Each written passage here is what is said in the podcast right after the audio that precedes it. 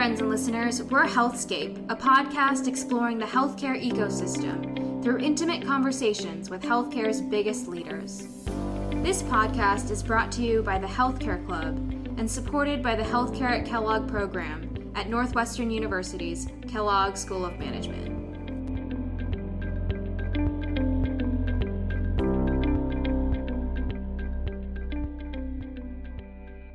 Welcome to the Healthscape podcast. I'm your host, Jessica Tannenbaum. We're excited to welcome today's guest, Fabio La Mola. Fabio is a partner at LEK Consulting, serving as head of the Singapore office and global co head of the firm's healthcare practice. Fabio is a Kellogg alum and received his bachelor's in international business from Bocconi University in Milan. Fabio, thank you so much for joining us today.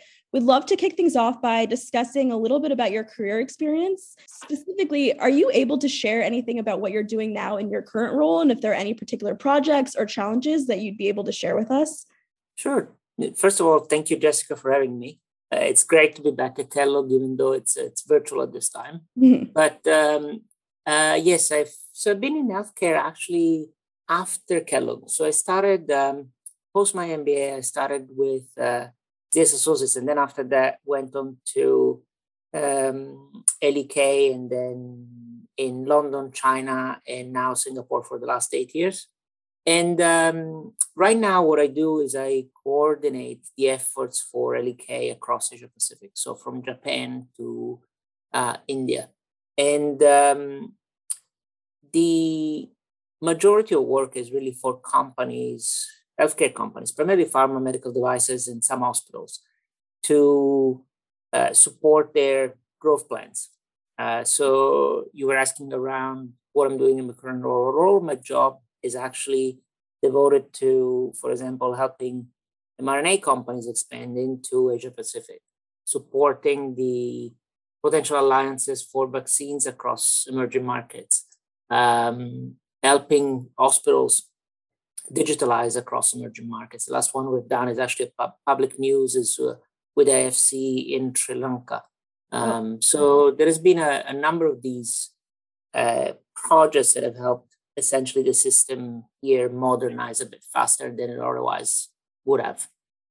Great. No, that's I would love to talk about your specific projects in more depth, but first, just mm-hmm. would love to hear a little bit about how you made the pivot into healthcare and if you have any advice for any current students that are kind of also looking to switch into the field.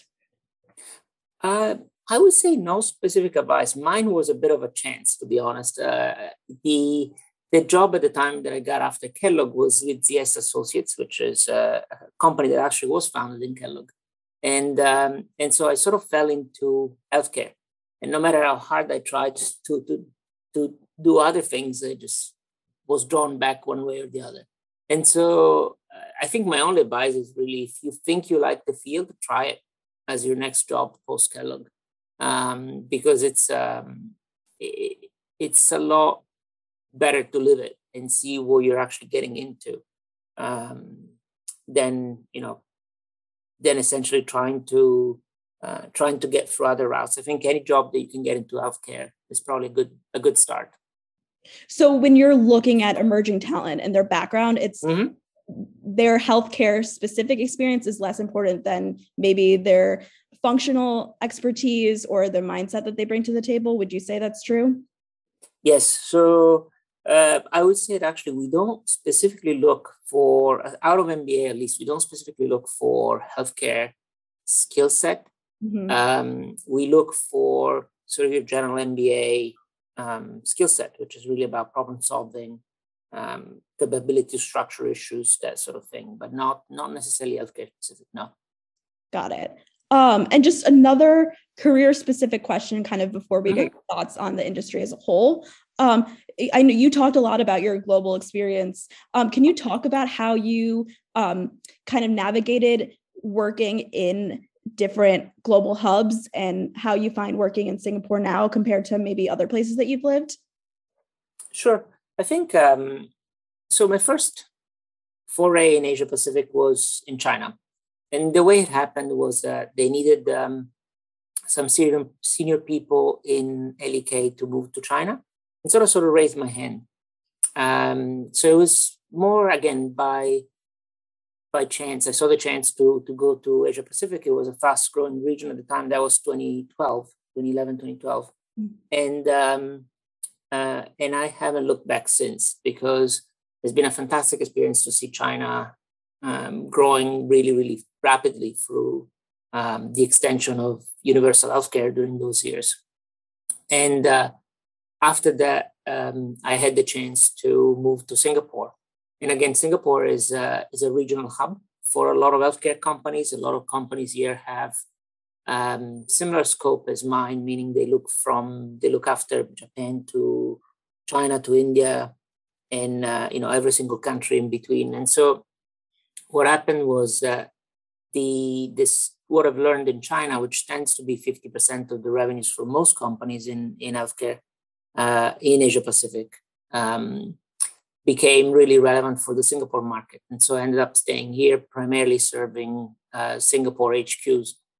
Look, I think that the you know the skill set that, that is needed uh, might sound trite, but it's really actually an open mind. Is whenever you see an opportunity, just grab it and, and go and see what you can do.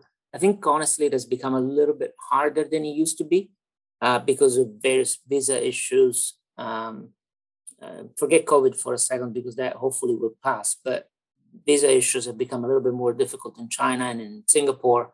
Um, but there's a lot of emerging markets where there is a lot of growth: Vietnam, Indonesia, um, India. So you you know there is a lot of opportunities that are going to rise over the next few years for for Kellogg grads and, and in general in healthcare for uh, for people. No, that is a perfect segue because I would love to hear more kind of I know you talked about specific areas. Can you talk a little bit about um, not just regionally, but I think um, technology wise or treatment mm-hmm. areas that you see are emerging in um, the region specifically? So, in the region specifically, I think that the biggest change we're seeing is the emergence of uh, single payer universal care.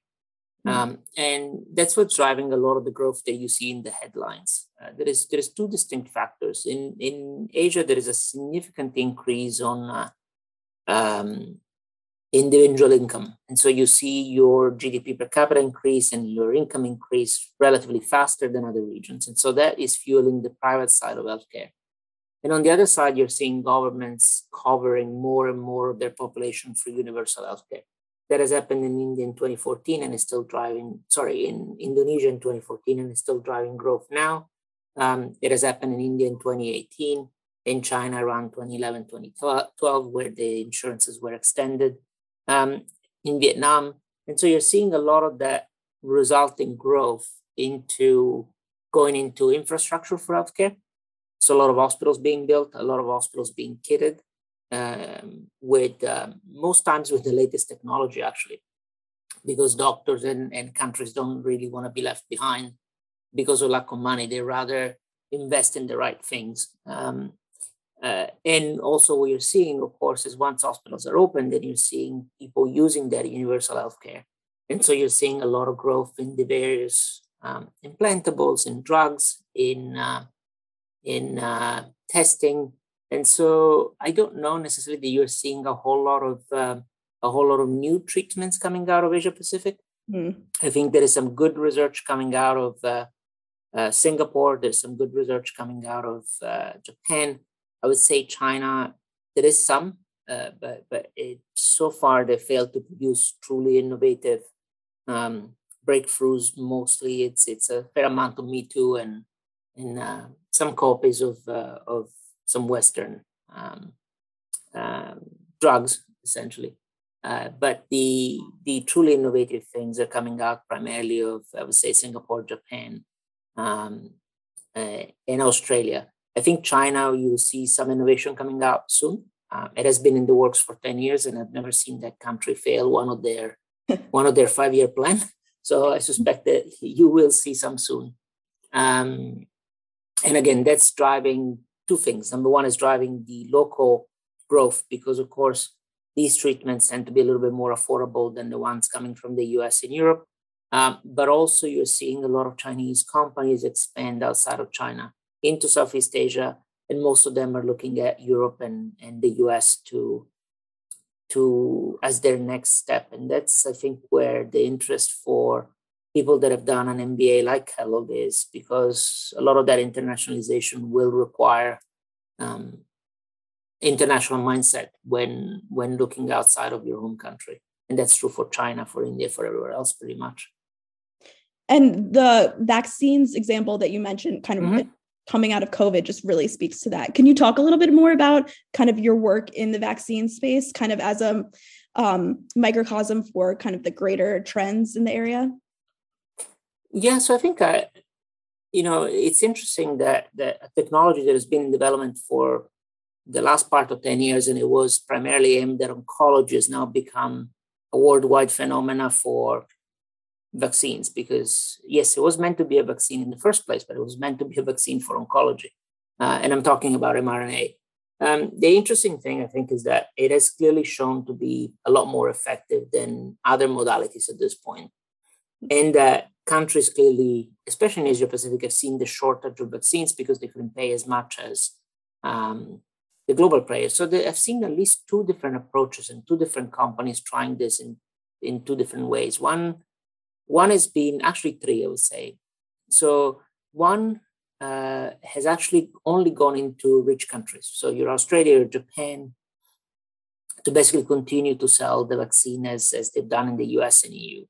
Another one has taken a slightly different approach and gone into the more emerging markets that done deals with um, with various countries for production. So it's, it's actually in the news that Moderna has a plant in Australia and that uh, BioNTech actually has chosen Singapore as their next production hub. And then there is approaches like um, uh, Greenlight Bio, which actually started as a as a agricultural mRNA company, meaning they would fight parasites through mRNA into um, again looking at human health and looking at how that technology that was originally developed for agriculture, so almost most more cost effective than uh, than BioNTech or Moderna can be applied to human health. Um, and so you're seeing actually a lot of different approaches with the same technology. Uh, and that is driving, again, uh, a fair amount of growth around emerging markets and Asia Pacific specifically. They are not necessarily novel approaches, but I think the, the Greenlight Bio probably is the best example that I have in terms of uh, um, someone looking at human health from a different field that has not that is not something that we've seen we've seen before this pandemic and before mRNA became um, famous, quote unquote. Do you think part of the case for what we're seeing now is there has been criticism for some Western or wealthier countries that they're kind of hoarding vaccines or focusing on it inward. So um, certain countries are looking inward and looking to supply um, their own regions? No, so I think that this has been a trend in any in any case because countries realize that the only way to secure um, vaccines was to have their own production. And some have gone with all the technologies. Some have had tech transfers from China for Sinovac. Uh, some are doing tech transfer from Russia for Cuba uh, from Cuba. And so there is there is a there has always been a belief that you have to secure your own supply. Um, you know, the vaccine ordering, yes, there has been some of that going. Uh, it, it hasn't been a great, I think, showing from Europe or the US, where they've initially, you know, started talking about how they were going to donate their their supply to COVAX and ensure that everyone was going to get vaccinated. That that hasn't quite happened. But I think that the reality is that uh, the decision to have your own supply was pre uh, pre the showing on COVAX essentially, so pre the vaccine hoarding behavior. Got it. No, that's helpful. Um, I think just shifting a little more generally, can you talk a little bit yep. about um, I guess the regulatory challenges of potentially um, manufacturing and then shipping to another country or kind of regulations for getting um, certain treatments approved mm-hmm. in areas like um, Japan versus maybe a more emerging market? Yeah, yeah. So look, I think actually the regulations are getting a little bit easier uh, than they used to be. So there is a for example, you used to need clinical trials in China. Now, for certain drugs, you can be exempted from for from that. Um, it used to be used to need clinical trials in Vietnam. That's no longer the case. Uh, I think there is still some protectionist behavior. Uh, clearly, that's coming a little bit from China on the manufacturing side. It's coming from Indonesia on the manufacturing side, uh, India to a certain extent. Uh, but the, the rules and regulations are, are getting, I think, clearer. I think as things um, you know move forward and companies and the countries, sorry, become more aware of the fact that um, in order to get life drug, uh, sorry, life-saving drugs to their citizens, they will need to uh, to open up the borders a little bit more and, and be a little bit more um, friendly to, to companies wanting to sell. And that's true whether these companies come from the West, so your European and US companies, but also from China or from India.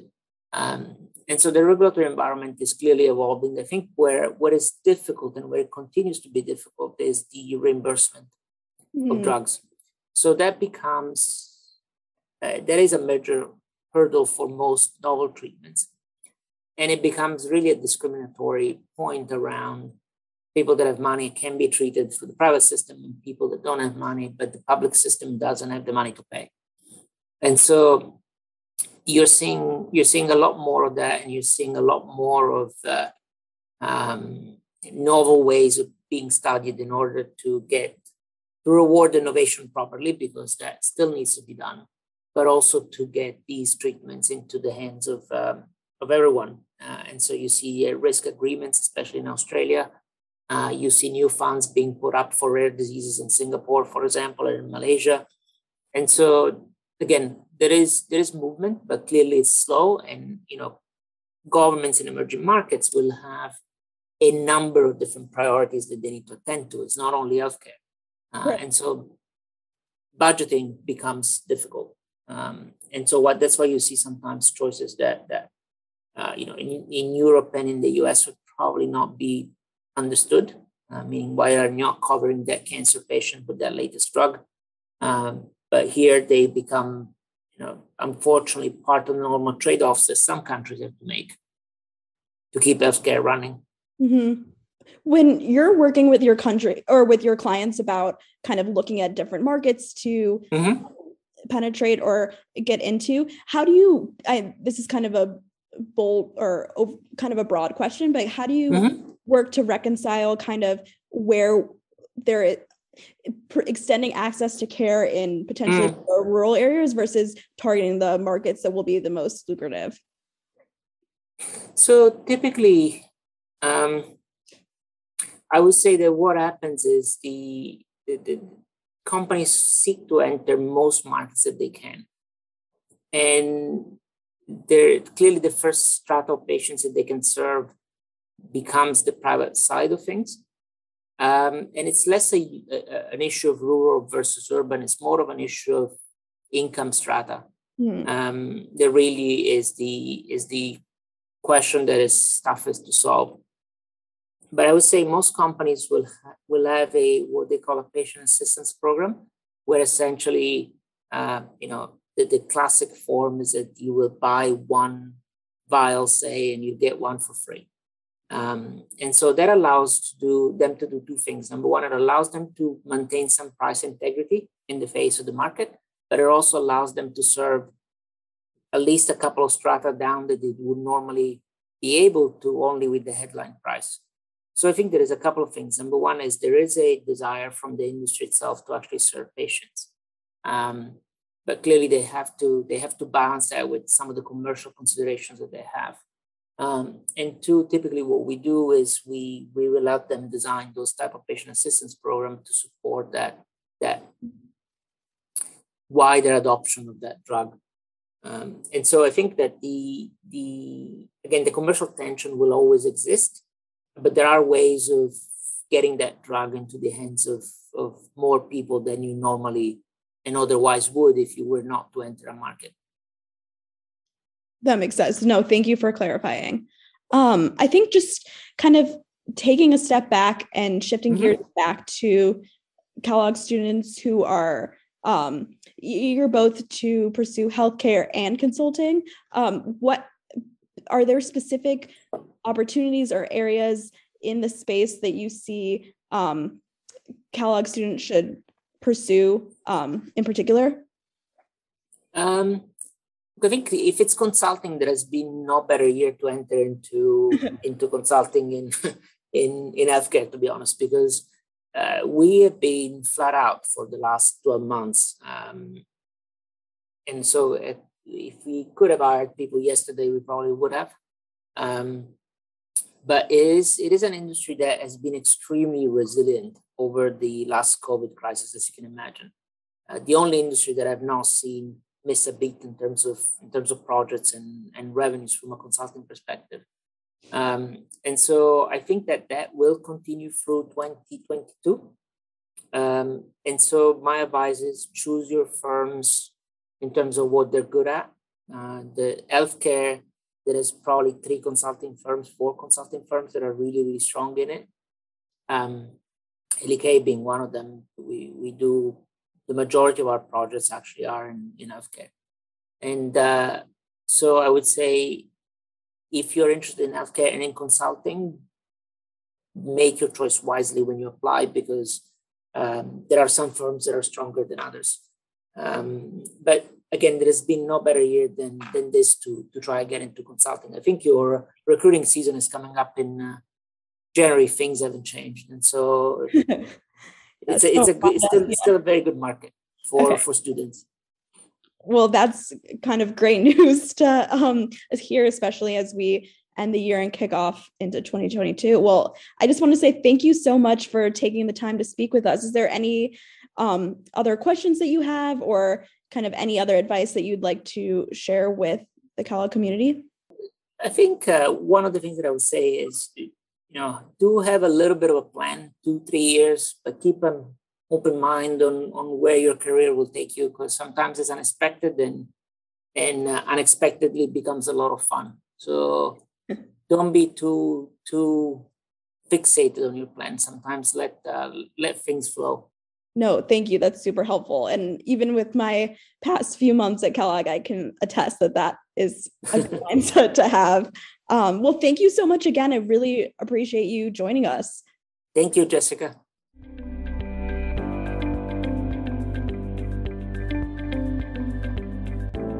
Thank you for listening. Support us by subscribing to our podcast. If you'd like to learn more about healthcare at Kellogg, visit us at the website linked in our podcast description. Have a great day